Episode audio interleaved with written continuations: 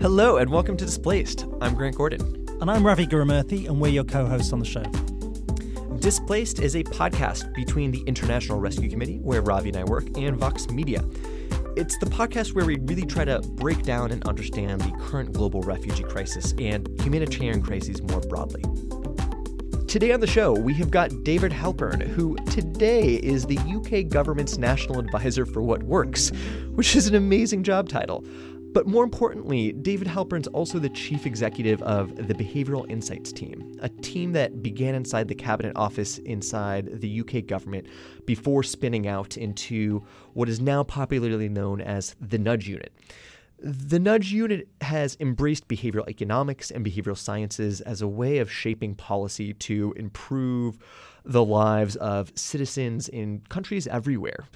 David is a psychologist by background and has written widely on trust and social capital and has a book called Inside the Nudge Unit. Before entering government, David held tenure at Cambridge and post at Oxford and Harvard. Behavioural science has really come to the fore in policymaking circles in recent years. The UK, as Grant said, and the US set up nudge units. Richard Thaler, the author of Nudge, won the Nobel Prize for Economics last year. And the World Bank's World Development Report in 2015 was titled Mind, Society and Behaviour and was all about applying behavioural science to development. It's a shift that's particularly important and perhaps counterintuitive for humanitarians, because for many years, humanitarians focused on delivering stuff to people food, water, clean blankets, vaccines. But increasingly, we're judging our success not based on delivering stuff or activities, but on outcomes, whether people are getting healthier, more literate, more financially independent. And that usually requires behavior change. It requires parents to breastfeed their children, wash their hands, take their children to a clinic for vaccinations and treatment. It requires teachers to teach more effectively, to show up. It requires behaviour change right across the system, and that's something we've not really focused on how to do. And that's why I think that the Behavioural Insights team and what they do is so valuable because it can potentially deliver very low cost but highly effective changes. We would love to hear from you. Get in touch with us on Twitter or email us at displaced at rescue.org or check out our show notes. Hang which... on, Grant. You've really learned nothing from this interview, have you? What does behavioral science say about how to get people to do anything? It's not to plead with them and instruct, it's to say that loads of people love us already. It's very Trumpian, actually, sadly. Oh, you want you want us to change the social frame. So you should get in touch with us because hundreds of thousands of people listen to this podcast. Your friends love it. Your parents love it. If you listen to this, you'll also be loved. Something like that. Yeah, absolutely. that, was, that, was, that feels so exploitative. But we'd love to hear from you. Send us a note. Tell us who you'd like to see on this podcast, what type of topics you'd like to see covered, and provide any general feedback. It's always really helpful. And without further ado, here's David Halpern.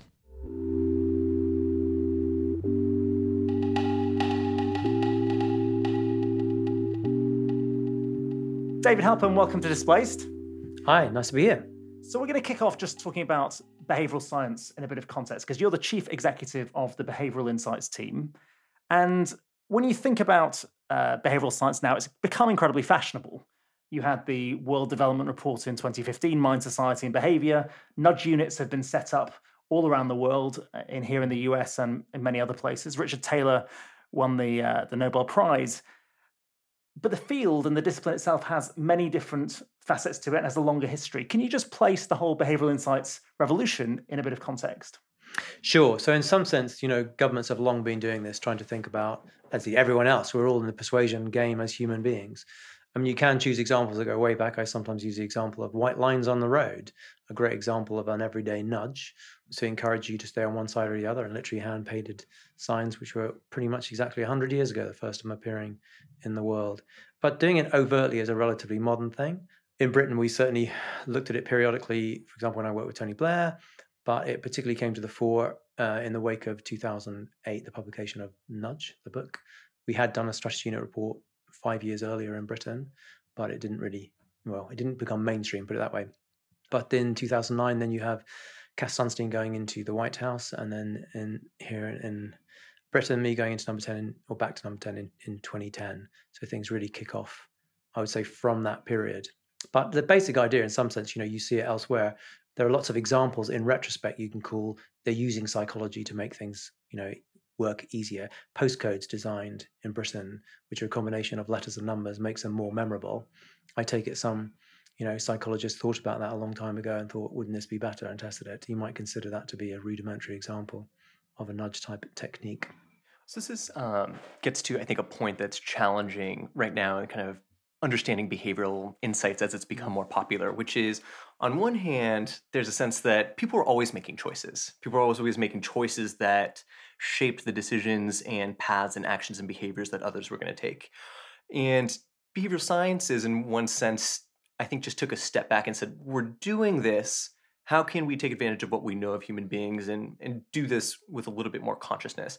But there's a, a sense that I have a hard time understanding, which is what's actually a behavioral intervention versus what's every day, just decision making? Yeah. Okay. Well, some of the errors, particularly for many people, are public that they're familiar with it, is in marketing. Uh, going back to Ravi's question, you know, in the 1930s forward, certainly you'd see companies trying to work out what's a better way of persuading you to use toothpaste when people weren't used to using it, or buy a new product, etc.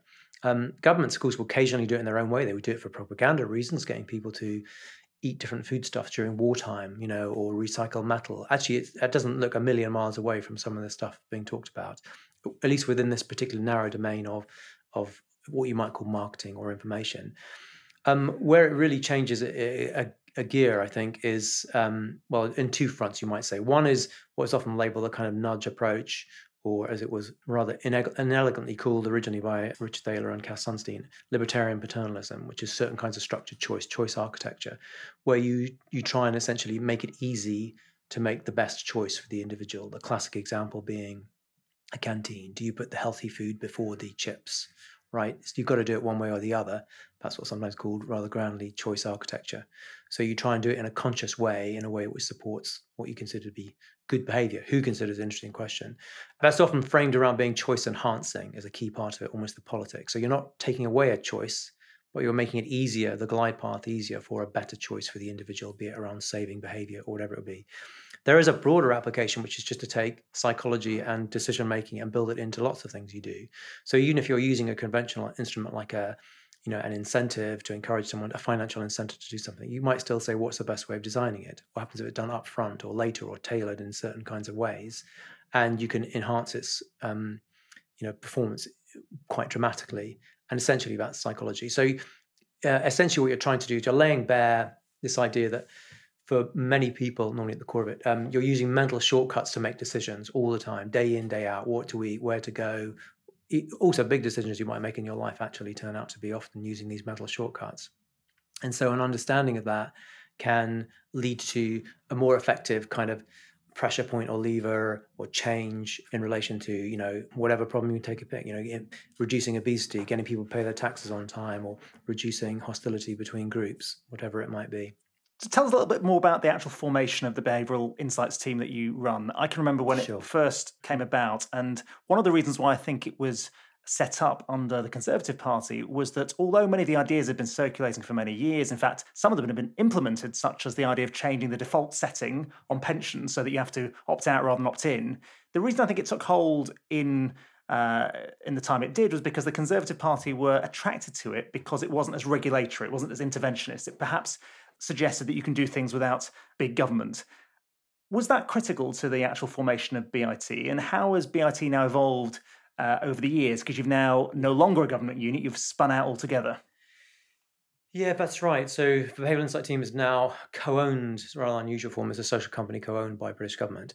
Um, so going back to your kind of core question, yes, in 2010, it's hard to understand, I think, why it took off without seeing the context. So you had a centre right government coming in. We also had a government with a very large budget deficit, so it was kind of broke basically, and it was trying to say actually we're not going to regulate as well. So you've taken away the two principal levers that are familiar to most policymakers around a place like Whitehall, and you're trying to at the same time introduce an alternative. Uh, and that was very much the politics of it. It did fit the politics. Um, you know, the reason why I think it didn't take off, for example, in the Blair era is because you already had the politics, if you like, didn't work. You already had a government which was seen as expanding the role of government, regulating more and more, and now you want to do this as well. and that was easily positioned as being nanny state. However, we're only in the context of you've got a generally deregulatory government, and you're looking at as an alternative to regulation, and often the state is getting smaller. It, it, doesn't feel like nanny state anymore. It feels like something different.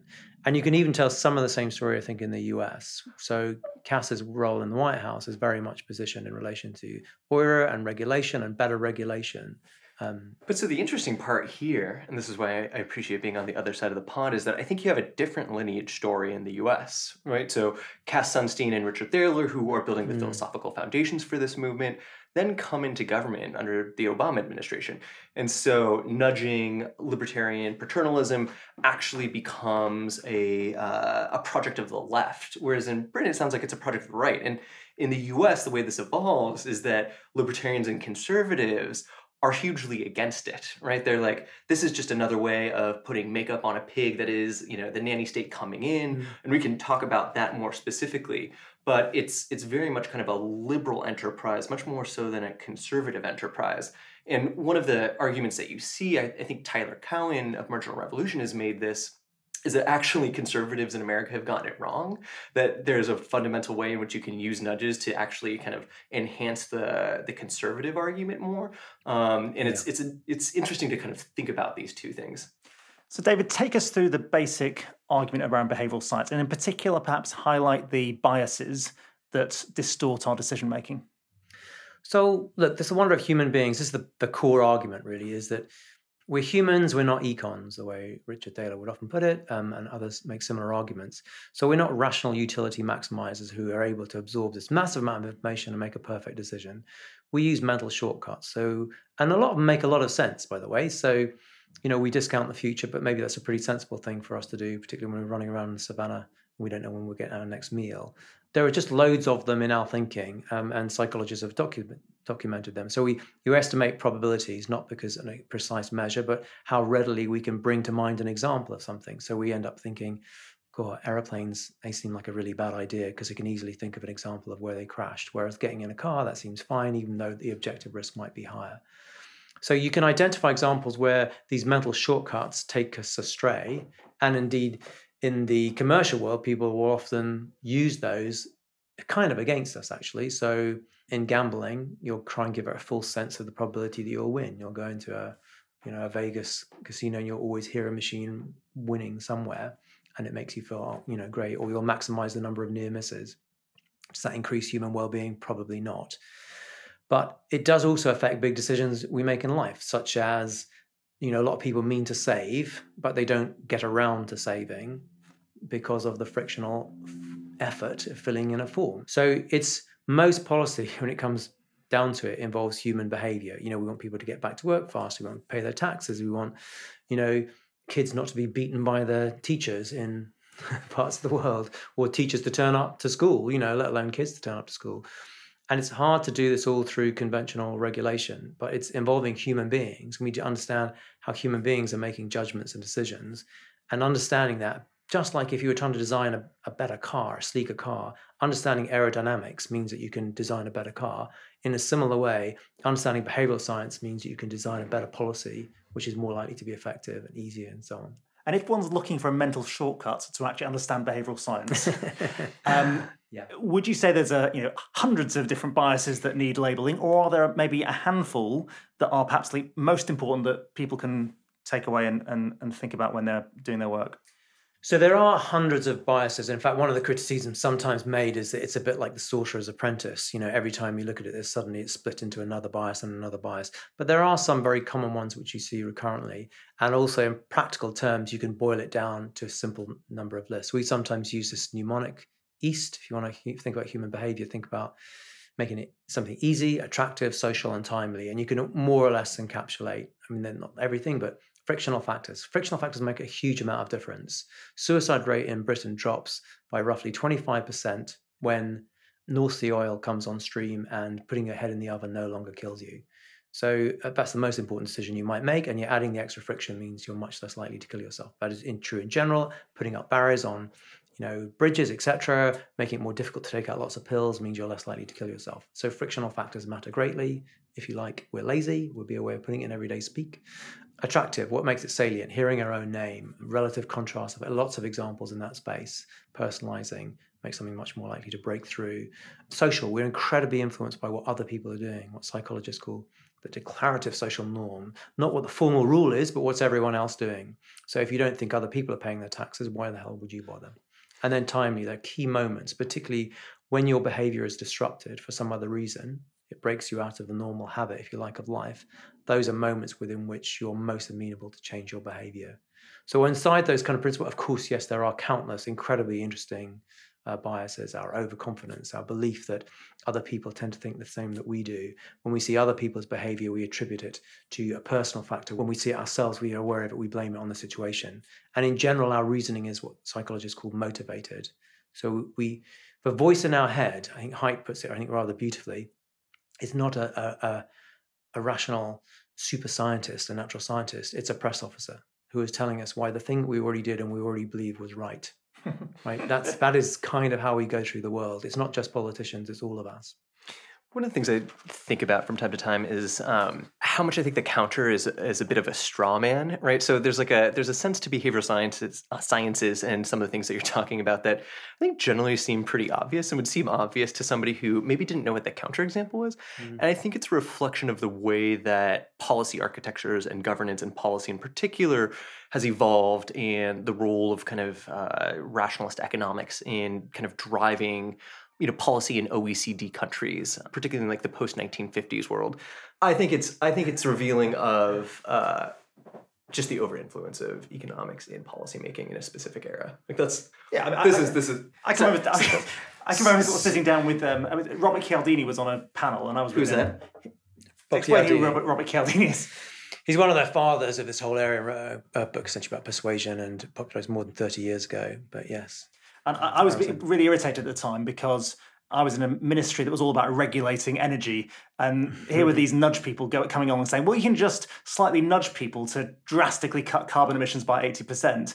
There was all this talk, though, of, of the fact that we're not economically irrational, and I remember thinking only an economist or a policy wonk who's been trained in economics would think that you are economically irrational. And I think that's the point you're getting at. But so yeah, I think this is I think this is in part a reflection of the evolution of, of policy making and policy architecture in like the post 1950s OECD countries. So I think you largely have an influx of economists who start to really shape policy, and a lot of the assumptions that they make, a lot of the models they espouse, are grounded in a sense of individual rationality that once you then look at the data and, and to the points you're fundamentally making don't quite pan out. And so I think part of the popularity of nudge is a response to kind of a pendulum swinging the other way in what policy formation was for quite a while. Yeah, so I think broadly that's right, right? So in fact, I think one of the ironies of behavioral economics has made least impact on economics. And I think that's because it's the bastion of people who still think, oh yeah, but all else done, you know, it does work. And of course, a lot of economists will recognize, of course, there are these behaviorally based at some, you know, errors or changes at some margins, but on average, it'll still work out fine. And of course, it's wrong on both counts. So the micro effects are very, very strong in many situations. Um, and the market doesn't, often fails to find an equilibrium, which is on average the rational position. So I think one of the compelling arguments against behavioral sciences, which I'm going to make, uh, and I want to hear what you think about, is that at the end of the day, they're fundamentally pretty marginal, right? So when we're thinking about behavioralist interventions, we're thinking about change whether somebody is going to opt into a pension plan or not. We're not thinking about do we create a welfare system that supports pension plans or create a regulatory environment that creates pension plans? We're thinking about kind of just very uh, small behaviors rather than the broader structures and the broader policy choices that they're considered. And so, what it fundamentally does is actually narrow the aperture for the ways we're thinking about improving outcomes. I, I think that's a good point, but I think it's the worst example of that because actually, the a small change in um, what is the default option for pensions yeah. can produce massive enrollment in pensions, which is a life changing thing. I think the bigger concern is that often you are talking about a 10% changes in, in outcomes, which is great and is very, very low cost and therefore super cost effective. But when we are talking about people whose lives are incredibly disadvantaged, where literacy rates are incredibly low, Is behavioral science enough to be life changing? Yeah, so that's probably a tougher question than the first one. Exactly. On the first part, yes, there are quite a few examples of which pensions is perhaps the most famous. And in general, the use of defaults, not only around pensions, are incredibly powerful and be consequential and they change the trajectory. So on both sides of the Atlantic, we see when you move from um, an opt-in system to an opt-out on pensions, you get about 91% of people stick with the default. In Britain alone, we have 10 million extra people saving, particularly younger people and those uh, who actually on lower incomes who haven't benefited as much previously. That's a monumental difference, and it's basically anyone who does finance now, behavioral finance is pretty dominant. You really, and in fact, there are lots of other things which have consequences that follow from it. Not just pensions. That could you do sidecar savings, which by the way are potentially on the so what are sidecar, sidecar savings? savings? So one of the really interesting phenomenon is around. It's particularly documented by uh, in the book Scarcity, but around people with very little in the world. It looks like they often make odd decisions. So classic examples of farmers before harvest or low income individuals, you know, in the US or whatever, show what's often known as tunneling effects. So partly because they're so focused on some other things, they then seem to make what's an irrational decision. And then um, it's the question of what do you do about it? And one of the arguments is people who have even small amounts of savings make completely different decisions. And it can be quite life changing potentially. So you you have to unpack the problem, and then if well if that's true, then it, the implications are actually across the world, having or getting to the position where people have even small amounts of savings is enormously valuable. And you can either do that, you might think, well, we'll do it through some conventional big fiscal injection of some kind, or you can say, well, actually, can we, in the same way that we change the defaults around pensions, get into place far more people have out of debt basically and into savings and it would be much more consequential for its secondary reasons. Of course there are also examples where you might think well that's a relatively modest effect but what you're really looking at in many areas certainly for our work these days is something's called you know first generation nudges. Oh you make a specific change and you get a few percent. Oh yeah it was worth doing it it was really cheap. Like you know telling people they use more energy than their neighbors and you get a couple of percent left and that's great but it's really cheap you know so on. But it doesn't change the world by itself. But if those percentages add up or they change the equilibrium in the system or the market, then no, it's no longer just a, a small thing that it, it changes the whole world. So again, on back on pensions, you know, we did work showing that if your pension um, matures, you got a choice, and then a lot of people stick with their existing provider and they don't shop around, and then it means they're getting very bad deals. We showed we could get a tenfold increase the number of people who basically look around by just giving them one side summary of their pension now, you might say, well, tenfold, I think it's like from 1 to 11% type thing. But that's enough to change the market equilibrium. So now the major marketplace think, oh God, actually, you might not stick with us. So we hmm. better we better actually offer you a better deal from the outset.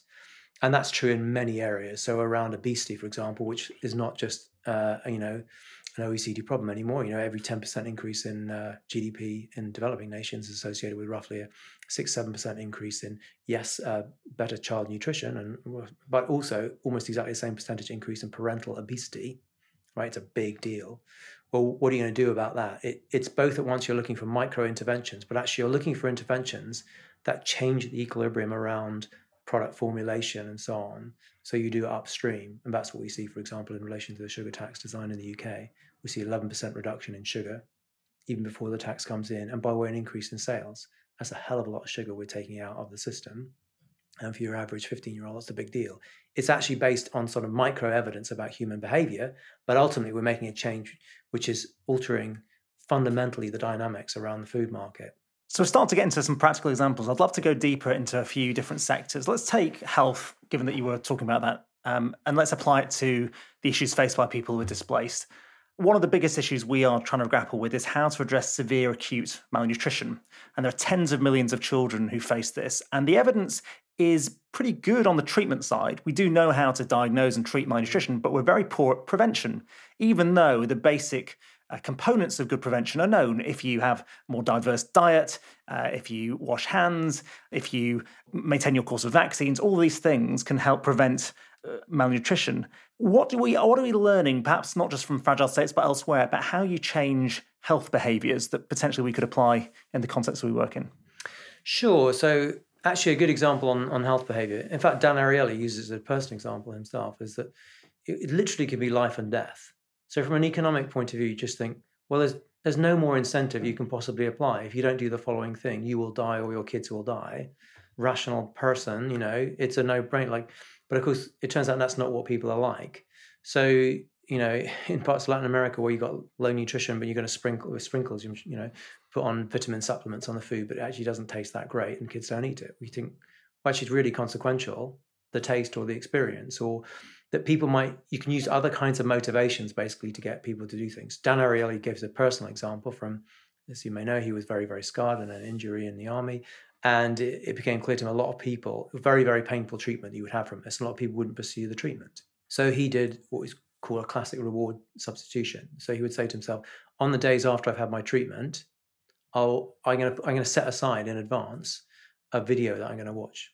I'm gonna really look forward to so you then kind of create this condition link to, oh, I'm going to do my tricks, I'm going to feel awful, but I'm going to enjoy watching the movie. Well, how crazy is that? If he doesn't have the treatment, he's going to die. But actually, the reason that he gets himself to do it is because going to look forward to a movie and he conditions it. Well, that might seem kind of trivial, but actually, this is important. How do you get people to uh, take up their immunization or add, you know, a more balanced diet or whatever it would be? Given we're talking about human beings, you might well find actually small kinds of incentives or encouragements or social pressures will will get you there in a way that a purely rational argument won't do so. Or how do you make it easier? I mean, you may know, I'm sure, around the treatment of water that people often don't add the treatment. And then the question is, how do you inform people? Or how do you, you look at literally the mechanics and the process to figure out, well, can you put the dispenser in a certain way or a certain position, which makes it easier, more likely for someone to do it? And there are lots of examples, even on savings behaviour. We keep talking about pensions, right? Oh, you know, Dilip always stuff. come back to pensions. Yeah, but Dilip, um, Dilip Soman's done wonderful work, for example, in India, showing you're trying to encourage workers to save a little bit for the education of their kids. If you give them the the money in one envelope, it always goes basically. But if you pay the wage in two envelopes, it is very likely that they will save, because you're always going to open one envelope, but the second one you might just be able to keep shut. Mm-hmm.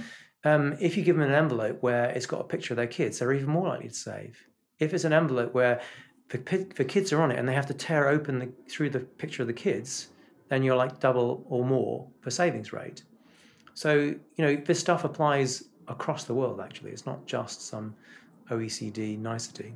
So I actually think health is uh, one of the areas where some of the other types of inventions are actually much more impactful. And so, whether it's malnutrition or health more broadly, right? Like advances in surgery, advances in medical technology, I think have had much broader effects than some of the behavioral sciences around it. And so, I think it's important to kind of keep the cost efficiency in mind um, of a lot of these interventions because some of the R and D or some of the pieces that go into actually pushing forward fields in more radical ways can be heavier and much more uncertain it's a reason to actually think about what what's possible at what scale and where. Uh, because particularly when you're in resource poor environments, like many of the clients we serve, a lot of those options are not necessarily on the table. But I want to I want to pivot us to unless you want to come in there. Yeah, I want to slightly just you. I, I, I know. I don't want to. Can't I just can't I just provoke you and then pivot sure. us away? Look, um, obviously there are lots of other policy levers and you should work out what's your most effective policy lever and sometimes they will be conventional or big health investments or you know let's pay for the education of our kids and but uh, i do think particularly on health there's a is especially wrong so you remember we've got the reverse of moore's laws operating on health qualities often in many so we're now at roughly well, it's a nine year cycle. Every nine years, it's doubling the cost. So we're now at roughly $5 billion to get one blockbuster drug. That's a lot of money, $5 billion, as opposed to, for example, let's look at the effectiveness of smoking cessation programs. Or, as you may know, we've pushed and for the availability of e cigarettes um, because we think we've got an addictive behavior. You really want to drive substitution, and the evidence is strongly supporting that. So, some of these things are pretty cheap. And in general, I think public health interventions look like pretty good value. And the frustrating thing is that we don't, in fact, apply the same cost benefit analysis and good quality randomized controlled trials to be able to answer that question. So uh, I'm not sure I accept your premise or your argument around health per se. that actually there aren't some enormous behavioral interventions. And frankly, in a lot of developing world, what's happening is that um, you know, you can see US healthcare providers saying actually what you really need is a US style healthcare system, no. which is definitely not the most definitely. effective way forward, as opposed to health prevention programs, which will look very strongly behavioral. You know, in fact, even remember Ebola, a lot of the arguments were about what worked in the end were fundamentally were around behavioral aspects, getting into the culture, understanding that people are touching bodies. You know, that's where the key action was. So let's go through some other sectors. Let's take you to education. Yeah. So one of the problems we face there is that teachers sometimes don't turn up. When they are in class, you've got problems with corporal punishment and then they're not necessarily teaching in the way that we know is going to promote achievement. So they don't necessarily group people by ability or engage students in a more active process. It tends to be quite didactic, chalk and talk. So changing teacher behavior is a critical thing. Typically, teacher training programs, quite costly, don't necessarily work. What are you learning about changing the behavior of teachers either in stable places or particularly in, in, in low income fragile contexts? So it's an incredibly interesting area, and we're working in both contexts, as, as you know. Often, how do you get your teachers or even head teachers to turn up? So it turns up just as you know you were in an environment department, it was possible to say to people, by giving them comparisons, social comparisons, you get them to use less energy. Actually, you can do the same with teachers and head teachers, certainly head teachers, which, is to give them some feedback about what's the level at which other teachers generally uh, are turning up, and then you can get turnout rates up. You know, so social comparisons work pretty repeatedly in many many domains. Similarly, in relation to look, you're in a refugee camp and you've got unruly class, and there's a lot of kids and the temptation to use corporal punishment, even if the rules are supposed to be you're not going to do that. Well, you can then use, as we have been, uh, behavioral science to try and figure out, well, what's your best persuasive strategy? Because you aren't going to be in the classroom with the teacher. Um, and because you can test a number of variations and you can try and figure out as we've been doing well which strategy is more effective which message is more effective in relation to encouraging the teacher to be less likely to actually hit the kids or even another example in refugee camps again i think you'll know but um, it was thought often the parents are as much the teacher and there's some pretty good material on mobile phones. And there was an interesting question of how do you get the parents to engage in it? The presumption was always, well, actually, you should frame it around, you know, it'll be fun, etc. We thought actually there might be better ways, but we found by framing it in relation to science and brain science and the gain, actually made the parents much more likely to engage in the content than just positioning it as fun. So it can be quite micro details, but it also could be some pretty fundamental stuff. Um, in general, as it happens, education, I think, is a great example which illustrates a more fundamental principle, which behavioral science has generally pushed into the field. Not only, but is that um, why on earth wouldn't we empirically try and answer these questions? You know, so medicine has made massive advances essentially because of the use of empirical methods to work out which is more or less effective, and yet other fields like education haven't done that. Well, why not? The UK has just passed the the mark of more than a million kids in the last six years taken part in randomized controlled trials in British schools to figure out what's more or less effective. Oh my God, you're experimenting on our children. Yeah, actually, yes, there are lots of experiments now being done on kids to figure out what's more or less effective. The world didn't end, but think about what the alternative is. The alternative was what you're just going to do all this stuff in schools and education to kids, and you didn't find out whether it was effective before. I mean, my view is pretty clear as to which is the morally superior line to take. I know what you think. So this is a, actually a debate that happens in the humanitarian um, realm a lot, which is what you don't want to be doing in crises is actually experimenting at all. It's uh, incredibly unethical. It's hard to get consent. Like, why would you test something that you didn't know what works? And I think the the bias that it reveals is exactly what you're pointing to, which is the thing that we tend to be doing hasn't been tested anyways. So there's you know roughly hundred randomized controlled trials of interventions in fragile and conflict affected states on what works. And I think that's like absolutely shameful. We should be doing things that are much more evidence based. It's not to say that things don't necessarily work and that we're not necessarily doing the right things, but we're often supposing that in a way that I actually think uh, is an expectation that we wouldn't ourselves abide by, right? There's none of nobody that I would ever talk to that would ever take a drug, a medicine, enter into a social program that they didn't know worked. But we oftentimes expect that of others. Look, actually, it self reveals a bias, which is that um, policymakers themselves are human beings, as are professionals, and they are way overconfident. So we take it, we just presume if we're a teacher, what we're doing, or a clinician, or indeed an aid worker, what we're doing is effective and actually we're not very good at seeing it might not be so we're overconfident in our you know our belief on effects it's been handled in many years in medicine is that it's not that you give no treatment to the patient right it's like we're going to try and help you as best we can and we're going to give you this drug but we're not sure as to whether the second drug works so half the patients will also get the second drug so you're generally looking at so-called marginal effects but margins actually amount to a lot over time and the same would be true in relation to, you know, a disaster scenario. You're not going to go, okay, we're not going to help these people. Right. But the question is, what is the best way to help them? Or mm-hmm. what is the best way to teach these kids who are kind of traumatized is it A or is it B? We're going to help all of them, but let's test some variations to see which of them is more effective at a margin.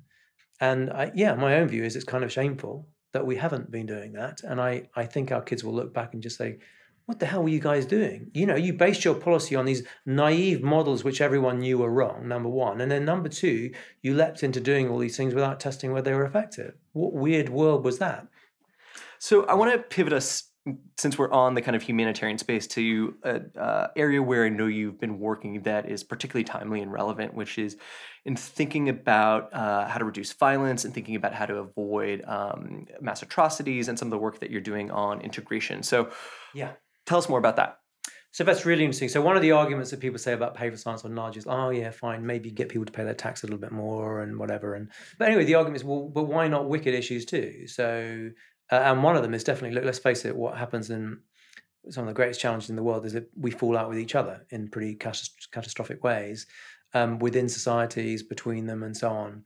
So, as you know, if we, on average two wars a year, what we're at roughly 100 billion average cost, most of them have at their root conflict between groups or whatever. Sometimes, of course, stimulated by other kinds of shortages. But yeah, so um, so we thought for a while this is an area we should be able to do more about. I mean, so for example, we were doing some work in Colombia in relation to the number of countries on anti-corruption type measures, like why aren't kids getting their you know, not getting fed. And the president basically says, look, this is all very interesting, but isn't the biggest issue in town the peace process, which is kind of fair cop, really? And you think, well, what, how can a little bit of nudging or behavioral science possibly be relevant? I think it's incredibly relevant if you think about a problem like that. So look, you've had a conflict running 52 years, you have people who've known nothing else in many cases. Um, Ravi's going to come out of the jungle and we say, hey, give us your rifle, we'll give you $1,200 a really key detail is not just some kind of transaction is do you feel respected or do you feel humiliated in that transaction?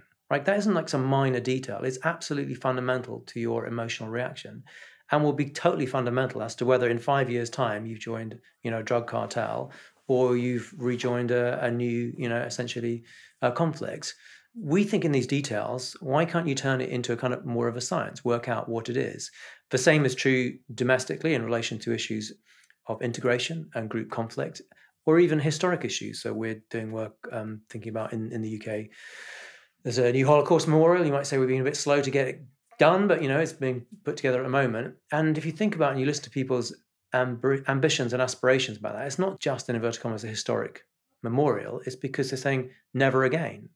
Well, what does that mean? That's quite an ambitious undertaking. What would it mean to build a set of experiences, not just in one place, but across schools, which meant people felt more empathy towards each other across groups and segments. So it was genuinely less likely you'd have genocide again, you know, anywhere in the world. That looks a lot like a behavioral challenge, right? A difficult one, but nonetheless, you can decompose it into its elements. So, absolutely, why not? Why shouldn't applied social scientists be thinking about these kind of issues and policymakers in a, a, scientific way as best we can to try and answer those challenges. I mean, really important. So, what are we learning? On Colombia, we don't have results yet. It's quite a difficult thing to design a randomized controlled trial for, and they've also just had a big presidential election, so we had to wait on that. Um, we do have quite a lot of ideas about the concrete specifics about how you do it, around elements of how you handle, you know, reintegration processes, for example. Similarly, in relation to a really interesting question about if you are designing, for example, a Holocaust memorial, what would it look like and what would it feel like? And what can you build into the experience to help you understand, you know, the group identification, how rapidly you can flip? So it's a really interesting question as to whether we're, looking at how you can test it, like literally the design of the exhibits and the experience in the ways that would increase your level of empathy. Or on a larger scale, um, we've been very involved in, of course, in Britain, we have the National Citizen Service, which is designed to create bridging social capital young people deliberately from different walks of life, spending time together away from home, really important. Um, and it, it makes them feel more connected. But also, how can you increase social trust, particularly amongst the most disadvantaged? We've shown that if you put in just a 10 minute icebreaker where you talk about in what way are we similar, it increases social trust, and particularly amongst the kids from most disadvantaged backgrounds. You know, so there are lots of ways you can refine and improve these programs. So, what would you want to test if you were trying to increase uh, social cohesion amongst refugees and host communities, whether that's in places like Jordan or Lebanon, or even, frankly, in the United States. God, it's so interesting. Mm, goodness. Um, because I'm a hyper empiricist, I want to say, because do we really know the answer to this yet? But um, we might see some of the parameters of it. So look, you want people to come together onto circumstances under some kind of degree of equality and respect, you know, but not surprising some of that. That's why where you see interventions in other areas, um, it often you're taking them out of the context where they blend and connect. And that's the circumstance under which you learn the habits of of trust, right, and connection. And so it might have some of those uh, elements. Um, what would that look and feel like? I don't know. What's your ideas, actually? So I think some of the things that you're starting to see out of the empirical literature that I'm familiar with um, are possibly not that surprising. I think one is that the more contact and the more kind of positive contact you have yeah. between groups, the actual implication of that, because I think it's classic social contact theory and new empirical papers come about, uh, about that all the time, yeah. is then actually how you structure the policy architecture to actually make that happen. Because I think that's then the hard part, right? It's easy to say like, well, we should get you know refugees and host community individuals to come together and have dinner together, and like it's actually really hard and not that easy to action out. There's another question, which is, all right, so like, do we structure school districts to bring in number, you know, to have you know either quotas or to you know make sure that we're assigning refugees to communities where there aren't a lot to see that such that they can then facilitate those situations? I think that's actually where you start to get at the questions of more integration Similarly, when I, when I think back to this question in a totally different context, we got quite interested in the role of neighbourhood institutions in creating social capital. So, your childcare, primary schools, local health clinics, safer policing teams. And I do think that those institutions are the best way of trying to create some social capital. I think it's particularly hard in certain contexts because people aren't using common institutions, they're actually divided. Uh, so, particularly in certain contexts, refugees are actually excluded from those places, so can't actually mix. But here's one of the, I think, broader issues that's particularly hard on the refugee side. Um, it's when you kind of expand out and ask, why is there a lot of anti refugee sentiment right now? And there's obviously a lot of answers, and it's a complex question that I don't want to oversimplify. And we also don't know a lot about it because I'm also an empiricist. But I think one of the things that you see, at least in the United States, is that those who were in the majority, kind of a white majority, are increasingly becoming a demographic minority. And so I think there's, and there's a sense that they're losing power and that they're losing the way that things used to be. And so I often get concerned that we're kind of pinning hopes on these small micro level interactions when the macro level story may be something broader, which is about actually how power is shifting. I think you see the same thing here in the European Union. And so, a question that I grapple with, and I, and I really don't have an answer to this, is should we be spending our time thinking about how to kind of work on kind of like individual level integration? Or are we actually like missing the bigger picture for the way that politics are shifting in kind of decades oriented experiences that is what we need to be looking at? Hey that's a small question. Look i think our technique or approach has been we're not trying to answer all the questions. How would we answer the question? But we tend to try and look both at the very micro and at the macro so you can say that about markets but you can also say about social dynamics so you at once need to understand what is the literally individual level experience, which tends to create, for example, trust and bridging, or indeed to undermine it. And you can get some pretty useful client, client you know, indications like that. So certain kinds of means tested benefits, for example, look pretty corrosive, where you create signals of distrust. Whereas other kinds of things you were alluding to, or certain kinds of activities which highlight other aspects of your identity, which are in common, you know, around football or music. So you try and get some of those clues, and then of course you've got to scale back up. Well, how many of them could literally be scaled, or what are the knock-on consequences around it? As you may know, I've actually worked a lot, in fact, also with Bob Putnam around issues of social capital for many years, and it's it's one of those things where we know it's so important. Well, I think we know it's very important, like social trust, massive national differences, etc. And it's ridiculously understudied. So we have so few examples of really good intervention studies that show certainly at scale, what you can do to increase bridge, bridging social capital and social trust. Um, but there's no reason why, in principle, we can't pull it apart empirically. So I mentioned the example of National Citizen Service. It is a program built around creating short form experiences for young people from different backgrounds to come together and have experiences. And it creates bridging social capital. And we've also looked at ways of, of enhancing it and reducing, you know, for example, one of our concerns was it might seem micro for a minute, but um, about 15% of kids wouldn't show up, right? Which is too bad because we know it's very beneficial for them in lots of ways, but individually and collectively. Was then how do you reduce it? We found that if you introduce the young people to another young person who's going to be on it a month before, just kind of online, it halves the dropout rate. interestingly, if you introduce them to someone from a different background or ethnicity, the dropout rate is even lower, which is a really neat result. Will that help? Will that be enough to move the dial? You know, I don't know. It, it certainly helps, but we need to be able to answer some of those questions.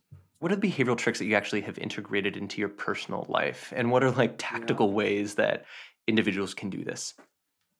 Well, my children, the n is rather small, so that's a basic. There's a power calculation. An underpowered study. You're never exactly. running experiments yeah, on them. Yeah. They may have run experiments on uh, me, of course, possibly. But the, uh, um, but yeah, do you think about in everyday life? I mean, some of the stuff about behavioral science is you often see these results, and they are kind of, oh my god, that's really powerful and remarkable. So, um, not from our work, but going back to Carol Dweck's work around, for example, how you give feedback to um, to kids in classroom, and she showed that very famous study now that um, you know, when you take 11 year old kid and you, when you're giving them the mark back, it's really consequential whether you say, Hey, here's your mark. Um, you're a really smart kid, you know, um, or if you say, here's your mark, that was a really good effort. And we now know that the right answer is emphasize the effort because you put in theory of mind, basically, that there's a link between when you, when you hit difficulty, what do you do? You try harder because it's telling you about, you know, as opposed to if you hit difficulty, you think, oh God, I'm, if it's a, a test of, of your ability, then oh, got a stupid test, I reject it. And so you get really quite dramatic differences in subsequent performance by just giving that small tweak in how you give feedback. So any parent, you know, reading that research and you're like, oh my God, what did I say to my kids? What's the right thing to say? You know, so it is directly consequential. That's right. You can use it at home, folks. Um, so yeah, there's lots of those examples. I think, um, you know, eating behavior or exercise, you want to do something, you want to figure out how do you routinize it you never get to the gym regularly try and think about how you put exercise into your life i cycle into work you know so there's lots of work on this about how you can nudge yourself i sometimes use the example of um, you know how many people in a room if they're still retro enough to wear a watch have the watch fast i reckon about a third of people in my experience um, why do they do that i think that's wait, such wait, a bad thing to do really Wait, wait. Yeah. So wait, what's Why? the? What, well, but you, well, because I, but surely you, you just discount the fact that you're five minutes ahead. I know, but see, this is it. You see, you're still entrapped, my friend, in the world of the econ. um, you've got to factor in um, when you're in a hurry, you don't. So that's why it works. I think is that uh, if you're not in a hurry, like oh wait a minute, it's three minutes. Oh, I've got a bit of time, but you know. Why? But surely it takes a split second to calculate the five minutes off the, the time that you've added on. Well that's why you found that's the solution to minutes, make him more on time that's why five minutes is a mistake because five minutes is an easy calculation to make. So you should set your watch an odd time fast. Like two minutes and three that's quarters so you've got to make it mentally more difficult to make the adjustment i wonder if that means like you put your cookies in a weird spot if you don't want it right? Like is there something to like actually just having everything be like a little bit weirder? Well you joke about that but you know we know frictional forces are incredibly powerful but there are literally examples of people who want to control their spending and they frozen their credit card. You mean they put their credit card in the freezer in a block of ice yeah, yeah or whatever you that know so right. these are quite powerful techniques which you can use in your everyday life to shape your own behavior just one final question about how you actually apply it in work so yeah. to running an organization I can remember when I first joined the civil service, someone you know, Moira Wallace, encouraged me to manipulate ministers, in particular by framing choices using obvious choice architecture design, such as, you know, your first option is surrender, your last option is invade Poland, your middle option is yeah. sensible compromise. And I'm sure ministers got fairly alert to this sort of obvious attempt to manipulate them, but it, it did seem to be vaguely effective. If we walked out to the behavioral insights team now, would you be constantly using smart ways of uh, improving productivity and collaboration? Yeah, yeah. No, on your example, sometimes they're called as bleeding stumps um, as the alternative. Um, you know, cut your limbs off, or you could do this, Minister. Um, uh, Tony Blair was used to say, um, "Yes, Minister," wasn't. You know, it was a documentary basically illustrating exactly your point. Obviously, we would never do any of those things. But yeah, do we use them in the organisation? Absolutely. I mean, one of the areas where which is, is widely discussed, and we're doing a lot of work uh, on um, is around diversity and inclusion, where you want to bring in different kinds of groups in society, be it, uh, or promotion for gender or ethnicity, etc. And uh, the fashion effect, a huge amount of money spent across the world on all kinds of unconscious bias training. Our view of which is generally a lot of it doesn't work. In fact, a lot of it is actually counterproductive. Shocker. Getting particularly, for example, white middle class or middle-aged men to go on diversity awareness, generally speaking, um, counterproductive. On the other hand, well, what does work? Uh, well, actually, there are lots of things that work. Particularly, they tend to work by changing a process. So we ourselves, we're doing a lot of recruitment. We designed a, an alternative platform. Um, actually, now it's available. It's called Apply, but to essentially debias the recruitment process. So even people who are quite sophisticated, actually, you, you can't escape your biases. So, for example, if you're going for a job, you really want to make sure that the prior candidate is terrible because it's all judging relativities. Uh, or even within an interview, you know, if you if you muff the first question, it's very hard to recover from it. So you can you can essentially redesign a process to take out that. So you ask lots of questions um, separately. Each question is then spliced off and goes to separate raters, and then they're recombined. And we tested this in a randomized controlled trial and showed that it was very, very much more effective in predicting who would be your best candidate in a very, very detailed subsequent assessment than, for example, a conventional CV SIFT. So Iris Bohnet has made sim- similar point around this. You, you, you debias processes in organizations and it can be extremely effective. Trying to de- debias individuals is pretty hard. I mean, we're going to still be human beings at the end of it. So I think that's pretty positive as a set of results. It, it tells you that actually you can have very dramatic effects by doing that. But at the same time, it shows you a sobering thought is that a huge number of organizations spend a lot of money on things which are ineffective or in fact often counterproductive because their underlying models are wrong. David Halpern, thank you for so much for being with us. I thought it was a really good effort, by the way, really good effort on that podcast. thank you so much. Funny.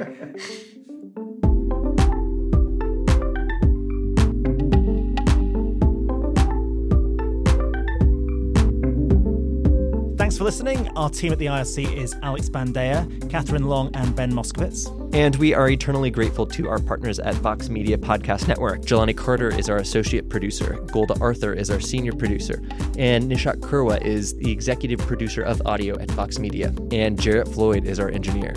Do get in touch with us and give us any feedback and suggestions on who we should have on the show at displaced at rescue.org and subscribe at Apple Podcasts or wherever you get your podcasts. We put up show notes at www.rescue.org forward slash displaced. Check them out. See you next week and thanks for listening.